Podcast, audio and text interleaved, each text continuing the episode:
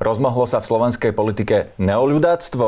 O tejto téme so mnou budú dnes diskutovať teológ a publicista Michal Havran. Dobrý deň, ďakujem za pozvanie. A historik Miloslav Sabo. Dobrý deň, ďakujem. Za a počas relácie sa k nám pripojí aj ďalší historik, e, pán Hruboň, a vypočujeme si tiež názor politologa. Tak pani, začneme tým, že čo je to vlastne to neoludáctvo, ako tomu rozumieť, e, pretože všetci vieme, čo je to neonacizmus, e, je to nejaká aktualizovaná verzia, teda nie je to, čo vymyslel Hitler kedysi, ale vlastne aplikácia toho na súčasnosť. Dá sa povedať, že existuje v slovenskej politike niečo ako aplikácia toho starého ľudáctva, toho Tisovho, Machovho, Tukovho, Hlinkovho ľudáctva e, na nejaké súčasné neoľudáctvo? Dobre, tak ja ako historik uh, neviem, že či existuje naozaj taký, taký ucelený, homogénny nejaký útvar alebo nejaké hnutie alebo uh, ideológia, ktorá by sa dala tak označiť, že tak toto sú tí neoludáci. Ako je to také uh, difúzne, hej, že sa to tak uh, roz, rozplýva a rozliční aktéry si z toho vypožičiavajú uh, rozličné veci. A, Ale existuje to, bo povedali by ste, že neoludáctvo je niečo, čo sa dá skúmať, popísať, o čom môžeme teraz hovoriť, že nehovoríme vlastne o nejakom fiktívnom pojme, ale o konkrétnych javoch? Áno, no sú to, samozrejme sú to tie, čo všetci poznajú a čo sa k nám najviac aj najčastejšie v médiách dostane, sú tie e, oslavné veci, ktoré stekajú TISA, hm. hej, že samozrejme máme tam tú ulicu, vo Varíne, máme tam, máme, mávali sme stretnutia pri hroboch a tak ďalej. To, to je asi taký hlavný, ten Tisov kult by som povedal, že je taký, taký hlavný znak toho, toho neoludáctva. Ale samozrejme, že e, existujú aj nejaké také ďalšie potom. Pán Havran, je to len toto, alebo e, by ste pod ten pojem e, vedeli e, skryť aj niečo možno ďalšie? No, Miro dobre hovorí, že do veľkej miery to, čo ste nazvali neoludáctvom, je vlastne do veľkej miery taký resentiment, hej, ako taký akoby e, ceremoniálny, obradný, on je spojený aj s nejakou ako mystickým vnímaním takmer e, Tisovho pôsobenia. E, to je veľmi zaujímavé, napríklad tie ako z ceremoniálneho pohľadu je veľmi zaujímavé pozorovať. Už to teraz nerobia, ale tie ceremonie pri tom hrobe boli veľmi mm. zaujímavé. Ako keby reálne čakali takmer na jeho zmrtvých vstanie. Oni dokonca žiadajú jeho vyhlásenie za svetého. Niektorí. Je tam taká skupina, ale potom to, čo vy máte na mysli, asi to aktuálnu politickú atmosféru myslenia, tak e, neoludáctvo má jeden problém, E, pretože nemá v zásade žiadnu, na rozdiel od neonacizmu, e, žiadnu e, reálnu ako produkciu, by som povedal, ideologickú. Ona je vlastne extrémne naviazaná na minulosť, hovorí stále iba o minulosti a v zásade hľadá v slovenskej spoločnosti miesto pre uznanie nejakej kultúrnej a politickej minulosti, tak ako oni ju vnímajú, že by mala byť naďalej ako súčasťou našich dejín. To znamená, že Tiso by mal mať svoje ulice, Hlinka by mal mať e, iné veci a že vlastne nemali by sme teraz sa snažím akoby, že rečou tej ideológie rozprávať, ako odsudzovať toto obdobie, ale to, akým spôsobom sa neoludáctvo prejavuje dnes v politike, je e, veľmi ako problematická záležitosť, lebo nie vždy vieme určiť, či to ide, či ide o nejakú neonacistickú subkultúru, ako v prípade Kotlebu, ktorý reálne ako organizuje a čoraz radikálnejšie sa vlastne vracia akože k svojim pôvodným koreňom a k svojmu pôvodnému elektorátu skinheadov a skinheadským koncertom nazi skinheads, teda aby sme boli presnejší. A potom tu máte taký ten, a Miro to veľmi dobre vie, lebo o nich písal, existuje tu istá kontinuita nejakého videnia sveta, ktorú by sme možno mohli aj v tejto diskusii asi nazvať tak, ako vy ste ju nazvali, ale asi o tom budeme ešte ano, hovoriť. To ma zaujíma, že uh, te, vy ste začali tých skinheadov, ale predsa viete, za Hitlera skinheady neboli. To je ako keby niečo v tom nacizme vzniklo nové. A vzniká niečo ľudáctve, nové, nejaké nové témy, uh, ktorými sa vašimi slovami tým istým videním sveta pozerajú na nové témy, ale pritom je to stále tá istá ideológia, akurát, že ju musíme nejakým spôsobom odhaliť a demaskovať, pán Sabo. No je tam taký jeden úplne zásadný rozdiel. Ako nepovedal by som možno, že, že taký nejaký videnie sveta, ale fakt, že neonacizmus je medzinárodné hnutie. Neo, neonacizmus je globálne hnutie už v dnešnej dobe, ktoré má globálne siete, komunikuje v podstate v angličtine. Uh, uh, a tým pádom má úplne inú uh, úplne iný dosah, úplne inú dynamiku a tak ďalej. Zatiaľ, čo ľudáctvo je naše. Hej? To je, to je, to je, to je jediné, jediné miesto, kde, kde ľudáctvo nejak môže rezonovať, je, je slovenský kontext. No a tým pádom samozrejme je to iné. Hej? A, a preto som na začiatku povedal, že je to také rozptýlené ako keby, lebo však ono, ťažko nájdete niekoho, o ktorom sa dá že toto je len neoludák, mm. alebo toto je len neonacista. Ako ono, ono, aj tí neonacisti aj slovenskí preberajú prvky z toho neoludáctva a používajú ich. E, takže e, kvôli tomu, to je to nové na tom, hej? Že, už, že už to nie je naozaj ako také, také niečo, čo, sa, čo môžeme chytiť si do ruky, uchopiť, ale že sa to mieša so všetkým možným a, a vznikajú naozaj také všelijaké nové hybridné, hybridné formy toho. Ale, ale druhá vec je ešte možno e, úplne krátko, že, že tá nostalgia samozrejme má oveľa väčší dosah. Hej? Že to, to, tá nostalgia akási za tým za to tzv. prvou Slovenskou republikou zasahuje samozrejme oveľa širšie vrstvy ako nejaké tie e, extrémistické, neonacistické subkultúry.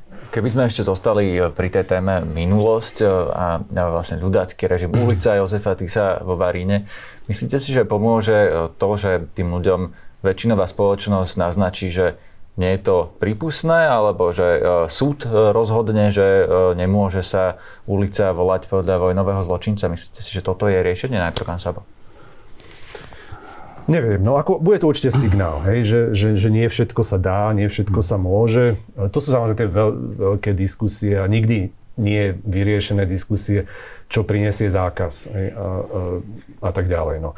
A ja, ja som ako skôr sa prikláňam k tomu, že, že ako ten signál je potrebný hlavne e, zo strany e, tých orgánov ako justy alebo spravodlivosti, takže e, že, že, že, že sa povie, a tu je hranica, hej, ako, ako asi by sme nemali ísť ďalej. Ale že či to naozaj je riešenie, že už nikdy nikto niečo takéto neurobi, to, to, to sa nedá vôbec rozhodnúť. Takže. Pán Havran, ja to e, pre vás doplním ešte mm-hmm. tým, že vlastne aj hlavné námestie v Bratislave, kedy si sa volalo, volalo Adolf Hitler Plac, ale dnes už nikoho, nikomu nenapadne vlastne premenovať to naspäť a nazvať to podľa Adolfa Hitlera. Prečo podľa Jozefa Tisa e, to ľudia robia?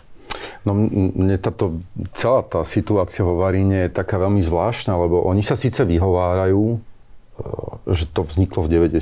rokoch, ale ja si nepamätám, že by v 90. rokoch tu vládla nejaká vojnová slovenská chunta. Čiže ten, ten ich taký pocit, že veď to je tiež z minulosti a teda nechajme to tak, lebo trvalo to už 30 rokov a prečo by to nemalo trvať ďalších neviem koľko, je taký trošku ako neférový argument, ale aj v kontexte toho, čo hovoríte, tak e, žijeme v krajine, kde asi nejaká časť spoluobčanov nemá pocit, že Jozef Tiso bol vojenským spojencom Adolfa Hitlera, že bol za svoje činy súdený a popravený a neviem si predstaviť, že by vo Viedni alebo v Salzburgu alebo v Mníchove proste bola Hitlerová ulica alebo Hi- Hitlersplatz. No to si nevieme predstaviť ani my. No ale sú ľudia na Kde Slovensku, rozdiel? Tam, tam no oni si naozaj myslia, ako mnohí z nich si myslia, že ten rozdiel tam je ale tam je dôležité si asi uvedomiť aj pri hodnotení tejto situácie, že na Slovensku naozaj sú ľudia, ktorí... My máme vždy tendenciu hovoriť, že tí, čo volia extrémnu pravicu alebo neonacistické subkultúry zamaskované za politické strany, že oni akože nevedia, čo v skutočnosti títo ľudia sú zač. No ale treba možno počítať aj s tým, že máme tu časť elektorátu, ja nie som sociológ, neviem to odhadnúť, ľudí, ktorým, ktorí veľmi dobre vedia, prečo ich volia. Proste, že tam sú zrejme ľudia, ktorí naozaj sa stotožňujú s Tisovým režimom, s jeho politikami, s jeho rasovou politikou, s jeho antisemickou politikou. A práve preto chceli, aby sa tá ulica tak volala. Nie preto, že by nevedeli, kto a čo e, Jozef Tiso robil. A my stále v tej spoločenskej diskusii podceňujeme faktor, že tento typ neoludáctva, rasizmu, e, neonacizmu naozaj nejakej časti obyvateľstva imponuje. Oni nie sú sprostí, oni vedia, čo to znamená, ale sú naozaj antižidovskí, sú naozaj uh, vracajú sa k, k obdobiu slovenskému štátu ako k nejakej slávnej epizóde, sú nacionalistami. A s týmito ľuďmi sa asi máme rozprávať inak. A na to sú napríklad aj zákony. Rozumiem, áno, no, tomuto argumentu rozumiem, ale potom uh, sú tu argumenty niektorých, uh, napríklad som sa rozprával s Marekom Machom, uh, Mladý proti fašizmu, v tomto štúdiu asi pred týždňom. On mi povedal, že napríklad mladí ľudia uh, nemajú kontext často. Že?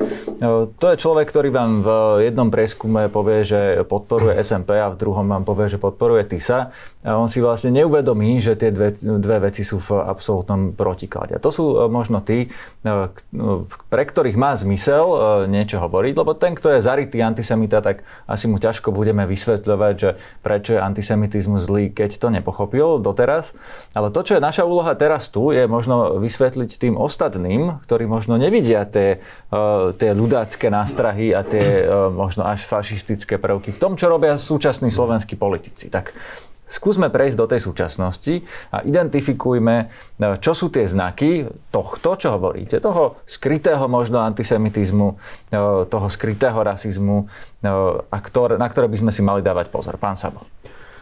Tak ja, ja som ako v tom úvode povedal, že ten Tisov kult centrálny, ale hneď som aj dodal, že teda sú tam aj iné znaky a, a to sú potom naozaj často aj ideologické znaky. Že už to nie, sú to tie symboly samozrejme e, e, slovenského štátu a tak ďalej, ale, ale tá ideológia je tiež dôležitá e, a možno, že nie je vždy až tak e, aj uvedomovaná, akože ten, kon, ten príklad, ako čo ste uviedli, že niekto nevie rozlíšiť, e, že e, ako ľudácky režim bol zlý a, a povstanie bolo dobré, je podľa mňa absolútne extrémny. Ako to, mhm. každý, kto ako aj z rýchlika ako absolvoval nejak, nejaký dejepis, tak by toto podľa mňa mal vedieť rozlíšiť. Už len to, že čo je dobré a čo je zlé, hej, ako nie bez nejakých analýz. Hej, ale, uh, dobre, ale možno, je, je možné, že naozaj, naozaj to tak je. Eh, ale čo som chcel povedať je to, eh, že tá ideológia ale potom nemusí byť vždy úplne jasná. Čo sú uh, také tie znaky ľudáctva, že spomenuli samozrejme nacionalizmus. Taký mm. v podstate radikálny nacionalizmus, nie obyčajný patriotizmus, ale radikálny nacionalizmus, ktorý sa vyzdvihuje nad iných, má potrebu hľadať nepriateľov a podobné veci. A tak nazvime ho etnický, kedy si sa to nazývalo už aj, aj rasový a, a tak ďalej. A, ale samozrejme tam náboženstvo, lebo však tá linková ľudová strana bola strana politického katolicizmu a, a tí politici boli často kňazi, je zakladateľ, Andrej Hinka bol kňaz, e, prvý e, prezident ako ho nazývajú, Jozef Tiso bol tiež kňaz, bolo množstvo, e, množstvo politikov, kňazov, poslancov, funkcionárov tej strany. Takže to tiež nesmieme, nesmieme nejak na to zabúdať. No a to dneska samozrejme táto syntéza nacionalizmu a katolicizmu, lebo však to bola aj hm. konfesionálna strana, to tiež povedať, treba povedať, že nie ako, že všetci evanielíci neboli e, ľudáci, teda ako aspoň väčšina z nich, skôr boli takým objektom, na ktorý, e, ak aj nie obraz nepriateľa, tak ako protivníka. No a, a, a toto treba asi znovu tiež e, zohľadňovať. Je? A potom sú tam témy, ktor- o ktorých e, sa často ani nevie, že sú ľudácké, ale oni sú ľudácké. No, tak prosím, ako, povedzte mi no, ich. Ako sú, ako ja som napísal aj knižku o tom, o, o tých kampaniách proti, e, proti interrupciám alebo potratom, ako sa to kedysi volalo. E, e, kde som ukázal, že, že tieto kampane prebiehali za slovenského štátu. E, na, boli tam podobné zdôvodnenia, čiastočne, hej, ako ne, neháčme ako celý ten uh, pro-life tábor dneska ako do jedného vreca, to tiež asi nie je úplne v poriadku, ale podstatná časť uh, neargumentuje iba teda tými ľudskými právami alebo právami e, nenarodených a tak ďalej, ale zaznievajú tam nacionalistické tóny, hej? Že, že, že vymierame ako národ, e, že, že potrebujeme nejaké, nejakú obrodu, že nás musí byť veľa, ženy musia rodiť viac detí a tak ďalej. Čo je e, nacionalistická agenda, ale v súvislosti s tým bojom proti interrupciám. A to je presne, to je presne agenda slovenského štátu. Toto. Hej? A to, ja som na to poukázal. Nie som si úplne istý, že či to, to bolo, koľkým ľuďom toto bolo jasné, ako sa toto dedičstvo, tak nenápadne dedičstvo toho slovenského štátu prenieslo do súčasnosti. A je to len o ľudákoch, ale tam už znovu dochádza k takým e, presahom, pretože aj neonacistické hnutie e, toto tvrdí, že akože biela rasa vymiera a že za to môžu migranti a liberáli a neviem kto všetko a že potrebujeme znovu e, tú bielu rasu rozmnožiť a, a, a zosilniť. Hej? Takže vidíme, ako sa to všetko, ako to potom všetko do seba zapadá. Áno, to už nie je tak až nacistický, keď eh, bielu rasu eh, chcete vlastne rozmnožovať. Eh, pán Havran, čo ten politický katolicizmus? Vy ste aj teológ. Súhlasíte s tým, že to je vlastne e, centrálne pre, ten, e, pre to ľudáctvo? A ak áno, tak si potom v tom správame poriadok, že sú politickí katolíci, ktorí nie sú ľudáci? No samozrejme, že, že, že sú kresťansko-demokratické strany, väčšina z nich sa hlási akože k demokratickým tradíciám. Čiže tá, to kritérium je, či sa hlásia k demokracii alebo k autoritárstvu? No je to, je to jedno, je to jedno, je to jedno z kritérií. Dokonca aj, aj ľudáci e, nejakí súčasní akoby hovoria, že nemajú nič proti demokracii, že oni vlastne chcú to svoje miesto v tej demokratickej spoločnosti. Na druhej strane je to veľmi ako zložité v tej slovenskej spoločnosti, lebo ona prešla rôznymi vlnami rozpadov vnútorných, konfesijných, ideologických a my sme stále ešte svedkami toho, ako sa pomaličky e, zbiera to slovenské myslenie do nejakého možno koherentnejšieho celku. A preto tu máme také tie neuveriteľné anomálie, že mladí neonacisti, ktorí e, verejne sa ako ostentatívne vzdávali svoje príslušnosti k nejakej církvi katolíckej dnes a zároveň ako popri tom udržiavajú a pestujú kult Jozefa Tisa. Čiže tak ako veľká časť spoločenských tém prechádza tou postmodernou dekompozíciou, tak aj ľudáctvo je do istej miery ako vystavené tak, takému tomu drobeniu a drleniu. Ne, nenájdeme dnes takých tých uh, uh, ľudákov zo 40 rokov proste. Hej, že bol tu taký pokus esteticko-politický slovenskej pospolitosti. Mm keď si oni šili také tie uniformy a v Baumaxe si nakupovali tie bambusové, čo si ľudia, Fakle, do, do, ľudia dávajú do záhrady k barbecue, tak oni to nosili po nociach nejakým, neviem kam. A to, bola tak, to bol akoby taký pokus náš, že, že, že cesty e, v čase. Ale v skutočnosti to politické presadzovanie nejakých ľudáckých alebo neoludáckých myšlienok sa dnes prejavuje trošku inak, napríklad nemusí pochádzať ani z prostredia katolicizmu, e, e, môže pochádzať napríklad z prostredia letničiarských hnutí, charizmatických hnutí. E, tie väzby pri tej veľmi nízkej teologickej produkcii a pri tej nepoctivej intelektuálnej práci sú veľmi nejasné vlastne na tú minulosť. Niekedy si tí ľudia naozaj sa obsluhujú E, na tom ideologickom švedskom stole ako taký prejedený slovenský e, dovolenkár niekde v Egypte, že zje aj caciky so, s ananásom a pre, pre, akože preleje to nejakými jahňacími kotletami. A že vlastne aj tá ideológia tak dnes vyzerá. Že my, nevie, my nemáme tie také čisté typy ako... Máme tu proste ľudí, ktorí hovoria o sebe otvorene, že sú pohania, zároveň vyzdvihujú Jozefa Tisa, zároveň akože majú isté nejaké medzinárodné bratstvo, že nie sú až takí vyšinutí, ako si ty hovoril, e, stupencami toho etnického nacionalizmu. Radi sa fotia s Čechmi, s Poliakmi, s Maďarmi. Obdivujú napríklad nacionalisti dnes Orbána, to je veľká novinka. Áno, tam e, to mi napadlo pri tom, keď ste povedali, alebo keď sme rozoberali tú demokraciu, že e, Orbán vlastne tiež sa stavia do pozície toho demokrata, ale on chce demokraciu inú, on to nazýva neliberálna demokracia, pričom vieme, že napríklad príklad e, neliberálnej demokracie bol Mečiar na Slovensku, čiže je to taká e, autoritatívna verzia. Čiže dá sa im to veriť, že sú vlastne demokrati, alebo sú skrytí autoritári, diktátori, ktorí vlastne len nechcú to povedať na rovinu, že to je vlastne autoritárstvo. Tak ste spomenuli Mečiara, tam je úplne jasné, keby mu verejnosť nekladla odpor, tak dnes žijeme v Bielorusku pravdepodobne. Čiže oni síce môžu deklaratórne niečo o sebe hovoriť, ale pokúšajú sa ísť čo najďalej v tom prostredí a skúšajú, že čo im to prostredie dovolí. No a práve to, že, že žijeme naozaj vo svete, ktorý je prepojený. Ne? A to už nie je tak, ako že e, nie sme ani v rámci, nejak, zatiaľ našťastie v rámci nejakého bloku, e, ktorý by nás odpojil hej, od, toho, od toho západného sveta. A keby k tomu došlo, tak tie dynamiky sú úplne iné a, a, a začne vyplavovať na povrch niečo, čo možno stále ešte nechceme vidieť. E, ale títo, tieto e, osobnosti alebo títo politici ako typu Viktora Orbána e, tiež lavírujú jednoducho. Ako to, to oni sú odkázaní na, na, na tie západné konektory, kde sme ešte stále zapojení a jednoducho ich nemôžu stať ešte úplne vytiahnuť. Takže lavírujú a nepovedia na rovinu, organizujú stále voľby Ale samozrejme, že tá tendencia tú vládu jednej strany nejakým hm. spôsobom vo všetkých možných oblastiach, teda sa človeku aj nesníva nejakým spôsobom si poistiť, tam je. Hej? A to sa samozrejme s nejakým princípom parlamentnej demokracie. Nemusíme ju nazývať liberálna. Nazveme par- parlamentná demokracia, čo je súťaž politických strán. A ako nemusíme všetko hneď rovno ideologizovať, že toto je liberálne, toto je konzervatívne. Hovoríme o parlamente, lebo to je inštitúcia, to je parlamentná demokracia, ktorá je založená na súťaži politických strán a proti tomuto jednoducho takéto režimy úplne otvorene vystupujú.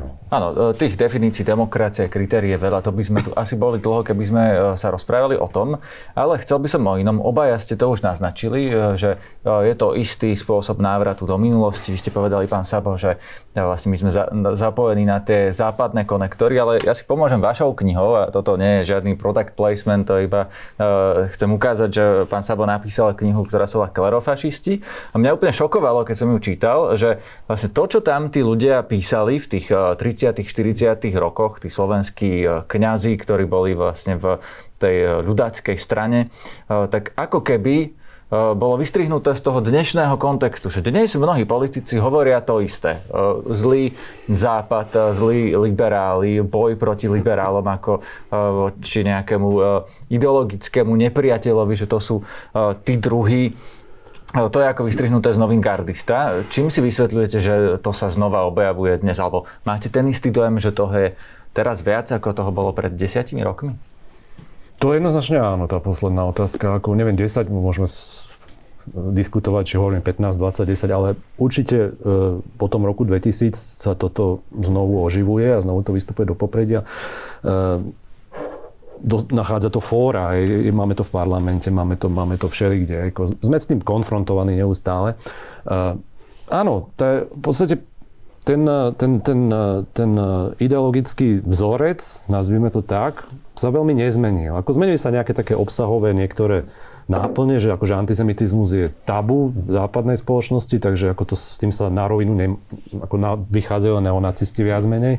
Ale napríklad proti moslimom sa to už dá. No áno, to sú práve nové, nové, nové objekty, na ktoré sa projektujú tieto veci, hej, že, sú, že, že rozkladajú národ, že nejakým spôsobom tie hodnoty nám uh, uh, upierajú a berú a, a že, že jednoducho, že sem idú a, a vytláčajú nás a tak ďalej. Hovorí sa ako v tom vlastne už od 60 rokov v tej neofašistickej scéne sa hovorilo o tej veľkej výmene. Hej? Akože, že, že, akože teraz prídu tí migranti z iných kultúr a, a vymenia, hej? vymenia tú našu, tú našu e, kultúru. A, a to sa naozaj, e, naozaj tam máme len nové, nové, e, nové objekty, na, na, na ktoré to projektujú. E, ten liberalizmus napríklad to spája, No, ten, ten, bol už vtedy, ten už bol vtedy takou, takou projekčnou plochou, dneska je stále. Komunizmus skôr ako zahladený do minulosti, keď sa vždy akože voči tej komunistickej minulosti mm. aj, aj, aj tieto radikálne vr, e, vrstvy vymedzujú, ale už to nie je taký ten aktuálny, ako, ako v tej dobe bol ako komunizmus e, jasná, jasný, jasný cieľ, hej, ako židobolševizmus a potom sa všelijaké takéto kombinácie robili. Čiže e, a to, ako to funguje, ten vzorec, sa veľmi nezmenil, ale zmenili sa niektoré obsahy. No. Ďakujem vám, pán Sabo. Máme ďalšieho hostia do diskusie, aby som rád privítal historika pána Antona Hruboňa. Nech sa páči ktorý sa tiež zapojí do tejto diskusie. Dobrý deň, vítajte. Dobrý deň, ďakujem.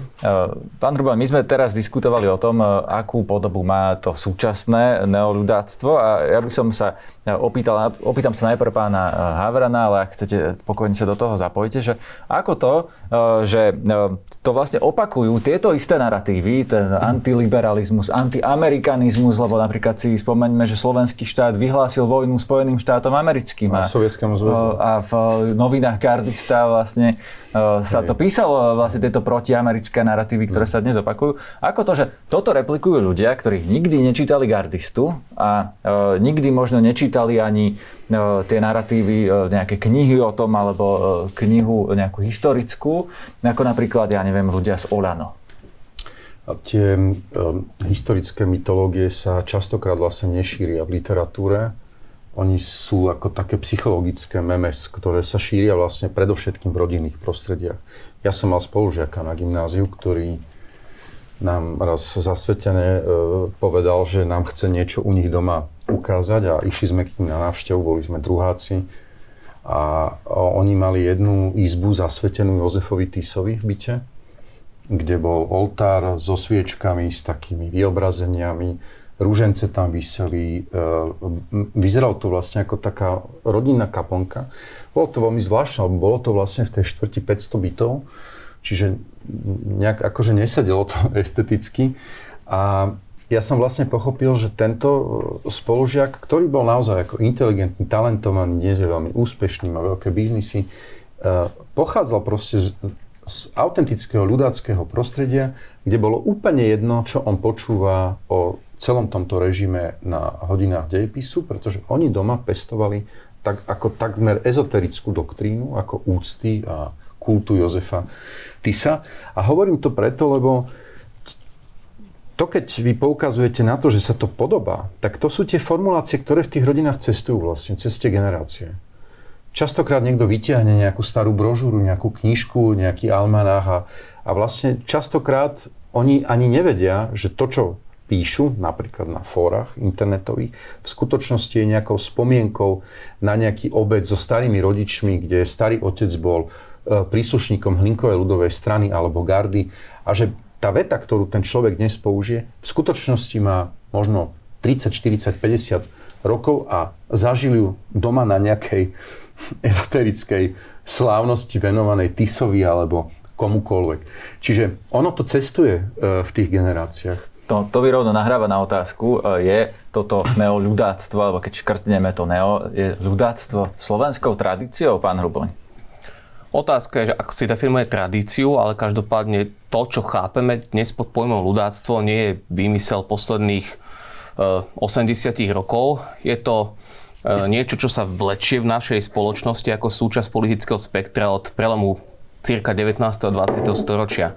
Všetky tie mantry, o ktorých hovoríme, nepriniesla so sebou Linková slovenská ľudová strana potom, ako sa dostala k moci v roku 1938, ale uh, sú, to, uh, sú to všetko objekty viery, ktoré v našom prostredí alebo skôr v tom širšom uhorskom prostredí vznikli práve v kontexte prebehajúceho kultúrneho boja medzi liberálmi a katolíkmi od 90. rokov, približne 19. storočia a tiahnu sa až do súčasnosti. Čiže aj ten pojem ľudáctvo, neoludáctvo, ja by som s ním operoval tak opatrne a trochu diferencoval medzi jednotlivými prúdmi. Pán Sabo, ja viem, že vy o tomto píšete vo svojej knihe tiež, o tomto kultúrnom boji, ktorý bol medzi liberálmi a katolíkmi už v tom 19. storočí. Tak povedzme si, eh, že ako to vzniklo a ako to, že teraz máme túto isté. No ako to vzniklo? No, vzniklo to tak, že um, um, ka, musím si uvedomiť, že katolická církev v prvom rade bola iná inštitúcia, ako je dnes. Dneska sa hádame o to, že teda či odluka od štátu alebo nie.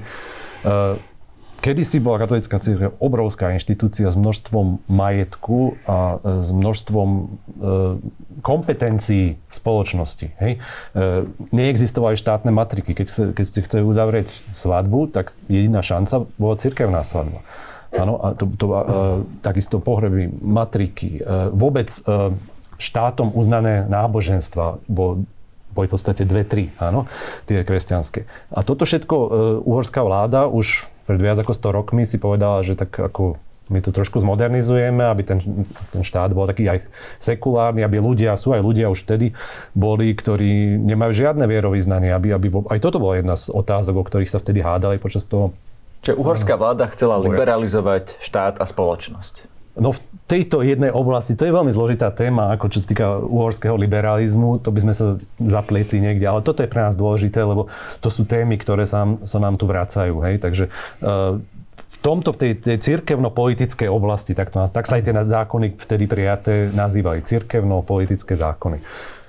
Rád by som prešiel k tomu, prečo, alebo teda podľa čoho identifikujeme tých e, ľudákov dnes e, v súčasnej politike.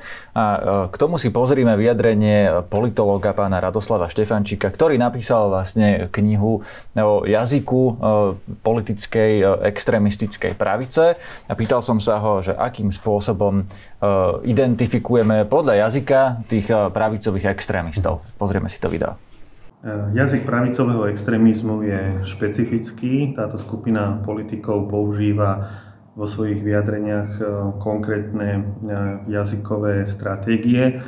Naj, takou najbežnejšou stratégiou je, že rozdeľujú spoločnosť do dvoch kategórií na my a oni, pričom kategóriou my vnímajú ľudí, ktorí sú na základe nejakých určitých, okrem iného aj fyzionomických znakov podobný. E, ak hovoríme o extrémistoch slovenských, tak ide okrem iného o ľudí, ktorí majú slovenskú národnosť, majú bielu farbu pokožky a v optimálnom prípade sú to ľudia, ktorí sú katolického vierovýznania a potom všetci tí ostatní, ktorí sa nejakým spôsobom odlišujú od tejto skupiny, e, patria do kategórie, do, do kategórie tí ostatní alebo tí druhí.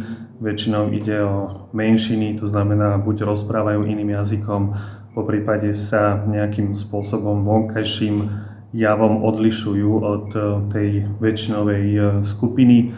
No ale okrem iného medzi kategóriu tzv. nepriateľov alebo tých druhých patria aj e, menšiny sexuálne. Takže to je taký hlavný rozlišovací znak, ale určite tam nájdeme množstvo e, konkrétnych výrazov, ktoré pravicové extré, ktorý, ktoré pravicoví extrémisti radi používajú. E, často je to slovník, ktorý sa nejakým nápadným spôsobom podobá na slovník konkrétnej ideológie. V tomto prípade hovorím o, nemecký, o nemeckom nacionalizme, sú to napríklad výrazy ako parazit, asociál, to sú skutočne výrazy, ktoré pravicoví extrémisti veľmi e, často na Slovensku používali do momentu, kedy ich e, generálny prokurátor e, chcel rozpustiť, ale od tohto momentu si dávajú pozor na jazyk, dávajú si pozor na to, ako a čo hovoria.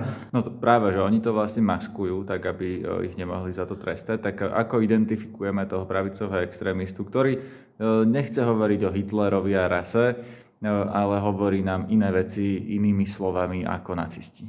Sú to, ak nie konkrétne výrazy ako asociál a parazít, veľmi radi sa odvolávajú na slovenský národ a z tohto e, slovenského národa vyčlenujú konkrétne e, skupiny. Ale ak sa e, chcem obrátiť, alebo keď chcem priamo odpovedať na vašu otázku, tak momentálne je to veľmi ťažké, pretože zatiaľ čo pred tým rokom 2020 alebo ideálne pred rokom 2016, tak sme vedeli pravicového extrémistu identifikovať úplne jednoznačne, pretože svojim slovníkom sa odlišoval od tých ostatných. Tak eh, po roku 2020 alebo po všetkých tých aktivitách generálneho prokurátora je, na, je to veľmi zložité a možno, že aj z tohto dôvodu je dnes eh, komplikované hovoriť ako o Kotlebovi napríklad ako o pravicovom extrémistovi, pretože on sa jednoznačne odlišuje od toho Kotlebu spred roka 2016, kedy okrem iného používal nielen slovník nemeckého nacionalizmu, ale jednoznačne sa odščleňoval práve od tých skupín, ktorí do tej kategórie my vôbec nepatria. Tak pán Havran, čo na to hovoríte? Má pán Štefančík pravdu? Je, alebo je Kotleba dnes sa dá stále pomenovať ako fašista? No, podľa mňa to je normálne, ako klasický príslušník neonacistickej subkultúry vždy bol a má to potvrdené dnes ja si myslím, že ak práve, že sa niekto e, k tomu zanovito hlásil nejakým symbolickým spôsobom alebo odkazmi na tú e, e, mysticko-ezoterickú retoriku neonacistických subkultúr, tak to bol práve on a bol vždy obklopený ľuďmi, ktorí v tejto scéne pôsobili. Myslím si, že sa nikdy ani nejak veľmi výrazne neskrývali. Áno, ale už vymenil tú uniformu za to sako, pripol si tam ten kríž, sme, hovorí už, o sebe už ako. To je tá vec vlastne, ktorá sa, ktorá sa stá. No, oni častokrát hovoria, teda nie všetci, ale niektorí z nich často hovoria, že uh, sú kresťanmi. On to akoby, že to, ne, to nehrá žiadnu úlohu hej, v prípade týchto ľudí, lebo oni sú raz neopohanmi, raz sú proste nejakými valhalistami, potom e, vikinga, vikingianmi. To je proste akoby, že oni to majú trošku ako Netflix, hej, že čo sa im práve páči, tak to si berú. Dôležité je, že to sú Slovenská republika sa dostala do situácie, že pred rokmi e, neboli naše úrady schopné a možno ani ochotné e, neutralizovať e, etablovanie neonacistickej subkultúry v politike. Dobre, to je Kotleba. Poďme k tým ostatným. Taký uh, Tomáš Taraba, Kufovci. Uh, pán Sabo, ja viem, že vy ste pomenovali uh, Kufu kňaza ako klerofašistu toho dnešného v tej svojej knihe, tak približne uh, krútite hlavou. Je to, nie je to pravda? No nie, nie, ja som ho tam zaradil do tej knihy, ale ako, ako ne, nezaradil som ho úplne medzi tých historických, o ktorých tam hlavne píšem, ja som ho zaradil do epilógu, čiže taký, chcel som to trošku aktualizovať, že kde takéto veci dneska môžeme nájsť. Hej. Ale to neznamená, že, e, že on nie je člen politickej strany. Ako všetci tí aktéri, klerofašisti boli straníci, áno. To boli aktívni politici. On... No, ale máme aktívnych politikov, uh, už len uh, Jeho... brat a rodina áno, pána áno. Kufu kňaza, Kufovci, ktorí sú v parlamente. Tú knihu som Boris napísal... ich nazval mm. tvrdí kresťania, že to mm. nie sú podľa neho žiadni fašisti. Tak ako by ste to identifikovali? Uh, tú knihu som napísal ešte predtým, ako teda na kandidátke Kotlebovej sa brat eh, kňaza Kufu dostal do parlamentu. Samozrejme, to bolo takéto potvrdenie, vlastne tá reakcia biskupov eh, bol vlastne potvrdila mňa, eh, že som ho tam zaradil, že to bolo opodstatnené. Také populárne na slovenských internetoch, že kresťan, kresťanisti, hej, akože... Že. No, politickí kresťania. Áno, áno, áno. Um, um, tak by sa to, no, tak, asi takí sú politizovaní, ra, radikalizovaní kresťania, tak by som to nazval. Ako, nielen politizácia, aj kresťanskí demokrati sú politizovaní, ale radikalizovaní. Je, že toto už, to už je politika, ktorá je radikálna. A to je také, také rozlišovacie znamenie. Povedzme, že synonymum slova tvrdí kresťania. To sú podľa vás tí ľudáci? Dá sa to tak povedať? No majú veľké presahy, majú, majú tú agendu, majú tu tie základné, ako to nazývam niekedy, tie piliere toho ľudáctva je nacionalizmus a konfesionalizmus, katolicizmus a toto je tam zjednotené ako, ako práve v tejto skupine, ktorá, ktorá je dosť viditeľná, hlasná, nemá takú politickú váhu ako sama o sebe, ale samozrejme, že tie témy, ktoré ona otvára a e, sa ani neobmadzujú iba na ňu, ako na tú malú politickú stranu. Takže e, Áno, toto, toto, toto ak, ak e, sme začali s tým, že čo sú, kto sú neoludáci, tak ak v slovenskej politike, tak toto by sme možno, že mohli toto zoskupenie um, vlastne takto označiť. Akože myslím, že je to celkom, celkom opodstatnené. Poďme teraz k tomu, koho si môžeme dovoliť označiť za fašistu. O Kotlebovi sme už hovorili. E, pán Hruboň, ja viem, že vy ako historik ste fanúšik e, skôr toho prístupu, že e, nedefinujeme fašizmus podľa toho, podľa tej nejakej definície, ktorú tu mám, že je to revolucionár, ktorý chce očistú národa a znovu zrodenie národa. Vy to vnímate trochu širšie, čiže koho by sme mohli označiť za fašistu, alebo aké kritérium na to môžeme uplatniť, aby to naozaj sedelo? Uh, musíme si uvedomiť v prvom rade jednu vec, že po roku 1989 prešla pravica aj tej najkrajnejší pól dosť zásadným prerodom.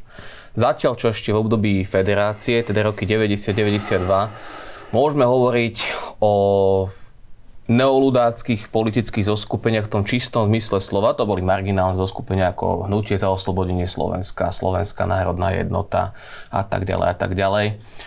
Tak oni časom aj pod vplyvom e, toho, že nedosiahli to, čo chceli, nemali taký politický výtlak, ako pôvodne predpokladali, tak ako sa to hovorí, zmenili stratégiu. To sa práve začalo preukazovať najmä na Marianovi Kotlebovi, potom ako zistil, že tie témy, ktoré prinášal do diskurzu okolo roku 2004, 5, 6, teda sprísahanecké teórie, útoky na Židov, Maďarov a tak ďalej, nie sú pre ľudí až tak populárne, ako sa nazdával. Tak potom okolo roku 2010 tu došlo k istému uh, výrazovému posunu, ale hovorím, zdôrazňujem to slovo výrazový posun, pretože než, nedošlo k transformácii tej jeho ideológie, aj celého toho spektra, ktoré zastupoval. To, čo dnes pôsobí v politike, či už je to Kotleba, tá Kotlebová strana, Republika a ďalšie tieto frakcie v rámci ostatných politických hnutí, by som vychádzajúc aj z definície známeho holandského politika Kasa Vada, nazval, že sú to všetko členovia širokej, krajne pravicovej politickej rodiny To je termín, ktorý sa bežne používa v politických aj v historických vedách na označenie tohto širokého zoskupenia, kde je naozaj častokrát ťažko diferencovať, to je fašista, to je neonacista, to je taký radikalizovaný kresťan, mm. povedzme. To sú jednoducho ľudia, ktorí zdieľajú mnohé styčné body, ktoré sú často aj tou platformou ich spolupráce. Myslím, že ten rozdiel, ktorý sme vedeli identifikovať, keď sa vrátime povedzme do tých 30 40 rokov, sa tu už v poslednej dobe výrazne zotiera. A to je ten dôvod. práve protestujú, že nemôžete vlastne týchto uh, tvrdých kresťanov, kresťanistov, ako ste to pomenovali, hodiť do jedného vreca uh, s fašistami typu Kotleba a vy mi vlastne hovoríte, že môžeme? No otázka, ako tú, ako tú otázku vlastne postavíme. Hej. Uh, to sú, títo ľudia, o ktorých hovoríme, tí tzv. radikálni kresťania, asi nezdieľajú všetky tie komponenty ideológie, ktoré zdieľa to hardcore neonaci jadro. Ale to je problém aj pre, dovolím si tvrdiť, demokratický systém v podobe, ako ho poznáme na Slovensku, že tu vzniká určitá platforma, určitý prienik, na báze ktorej dokážu spolupracovať. A to sa môže v praxi vo voľbách prejavovať tým, že postavia jednotného kandidáta a tak ďalej. Ja som si to všimol, tak napríklad teraz, keď boli posledné voľby komunálne v Bansko-Bystrickom samozprávnom kraji, tak všetci sa tešili, ako tá kandidát zvíťazilo 46%. A zároveň hmm. sa nepovedalo to B, že 35% voličov BBSK odozdalo hlasy kandidátov, ktorí spadajú do tohto spektra. To a to je práve ten problém. Čiže to je to, ako by ste Toto je krajine pravicovej politickej rodiny. Zostaňme ešte chvíľku pri tom, ako sa narába e, s tým e, termínom fašizmus, lebo aj fašisti sami to používajú a nálepkujú svojich politických oponentov.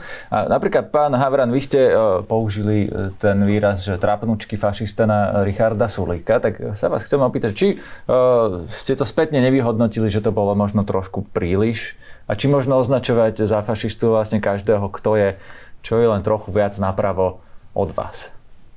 No tak to nehodnotilo akože libertariánsku ideológiu Richarda Sulíka, ale proste jeho stretnutia s Kotlebom. No ale keď sa človek stretne s fašistom, ešte sa ním asi nemusí nevyhnutne stať? No, mne to veľmi prekážalo vtedy.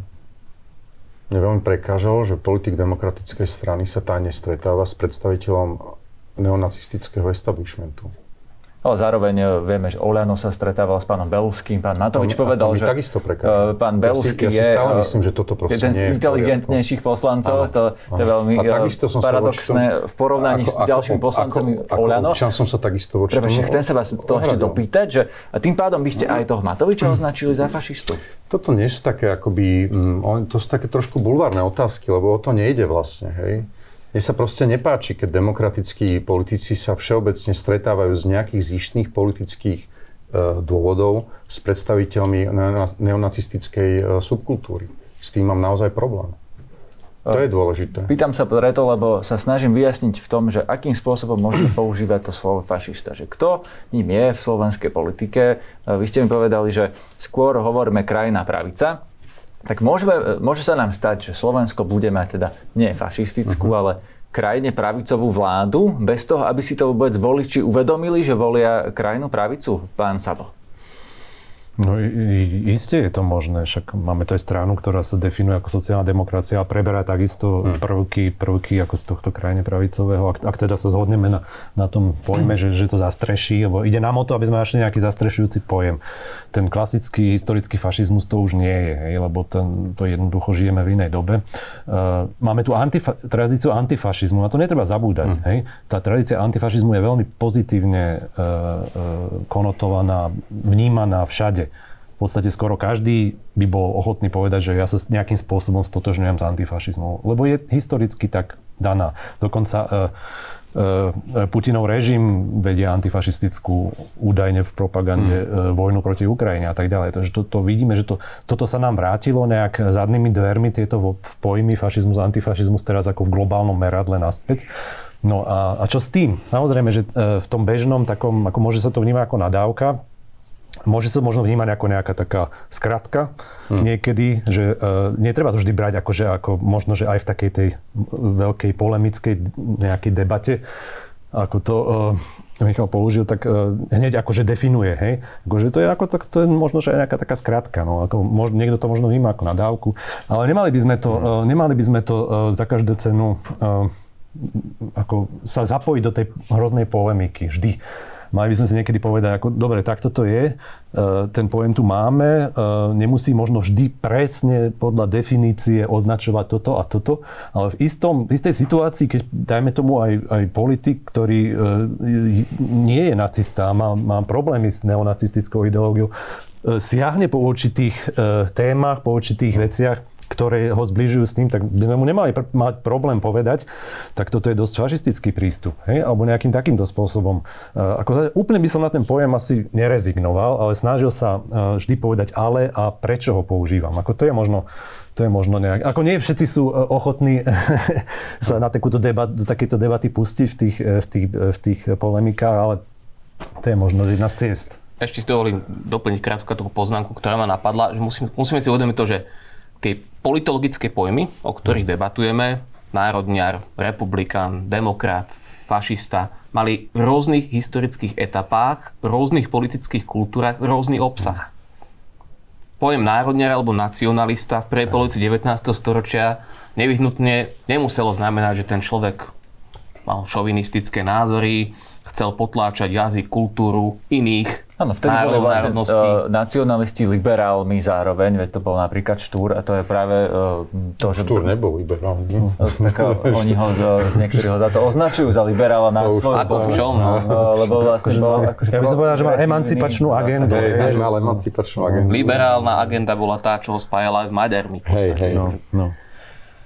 Čiže, aby sme to uzavreli, akým spôsobom, alebo na čo by si mali dávať pozor ľudia, aby identifikovali vlastne tie prvky tej krajnej pravice v súčasnej slovenskej politike. Kde by nám mala zasvietiť tá červená kontrolka, že pozor, toto je krajná pravica. Poprosím nás každého veľmi stručne, jednou, dvomi vetami, čo by ste odporúčili slovenským voličom, na čo naozaj si majú dávať pozor. Kontrolka by mala zasvietiť, keď sa pozrú na ich politický program Obvykle krajná pravica má iba prázdne heslá a ich program, keď si tak aj všímam v posledných parlamentných voľbách za posledné roky sa redukuje na obyčajné vágne heslá. A takisto aj pohľad na ich kandidátu listinu. To sú ľudia, ktorí uh, nie sú schopní radiť štát. Pán Sabo? No keď sa uh, vyrába obraz nepriateľa, uh, nie len takého obyčajného nepriateľa, ale voči nášmu kolektívu, národnému kolektívu. To nejakým spôsobom tam musí zaznieť. Ak hovoríme o fašizme, tak ten národ tam musí zaznieť.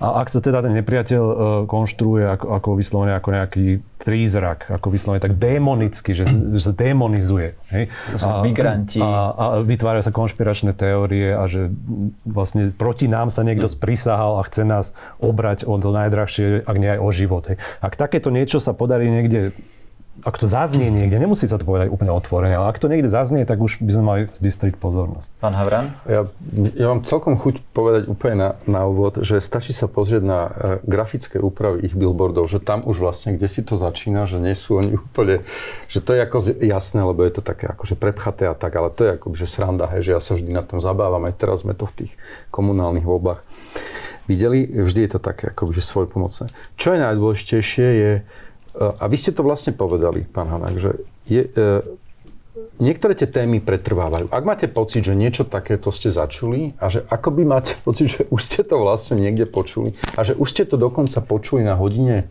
dejepisu, tak e, do veľkej miery je tam taký meč vlastne medzi tým, čo kontinuálne existuje v našej spoločnosti.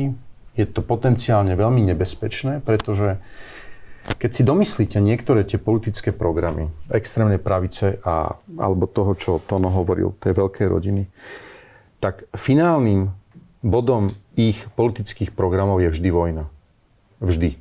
Keď sa domyslia realizácie ich politických e, programov do dôsledku, tak vlastne nič iné ako vojna. Ale prečo? Oni to nepovedia, veď oni povedia, že my chceme mier. Nikdy to tak nedopadlo. Nikdy to tak v Európe nedopadlo. Vždy to boli tie isté skupiny, ktoré rozputali vojny. A na to treba stále myslieť. Dobre, ďakujeme veľmi pekne za diskusiu. Pekný Ďakujeme deň. pekne, pekný deň. Ďakujeme.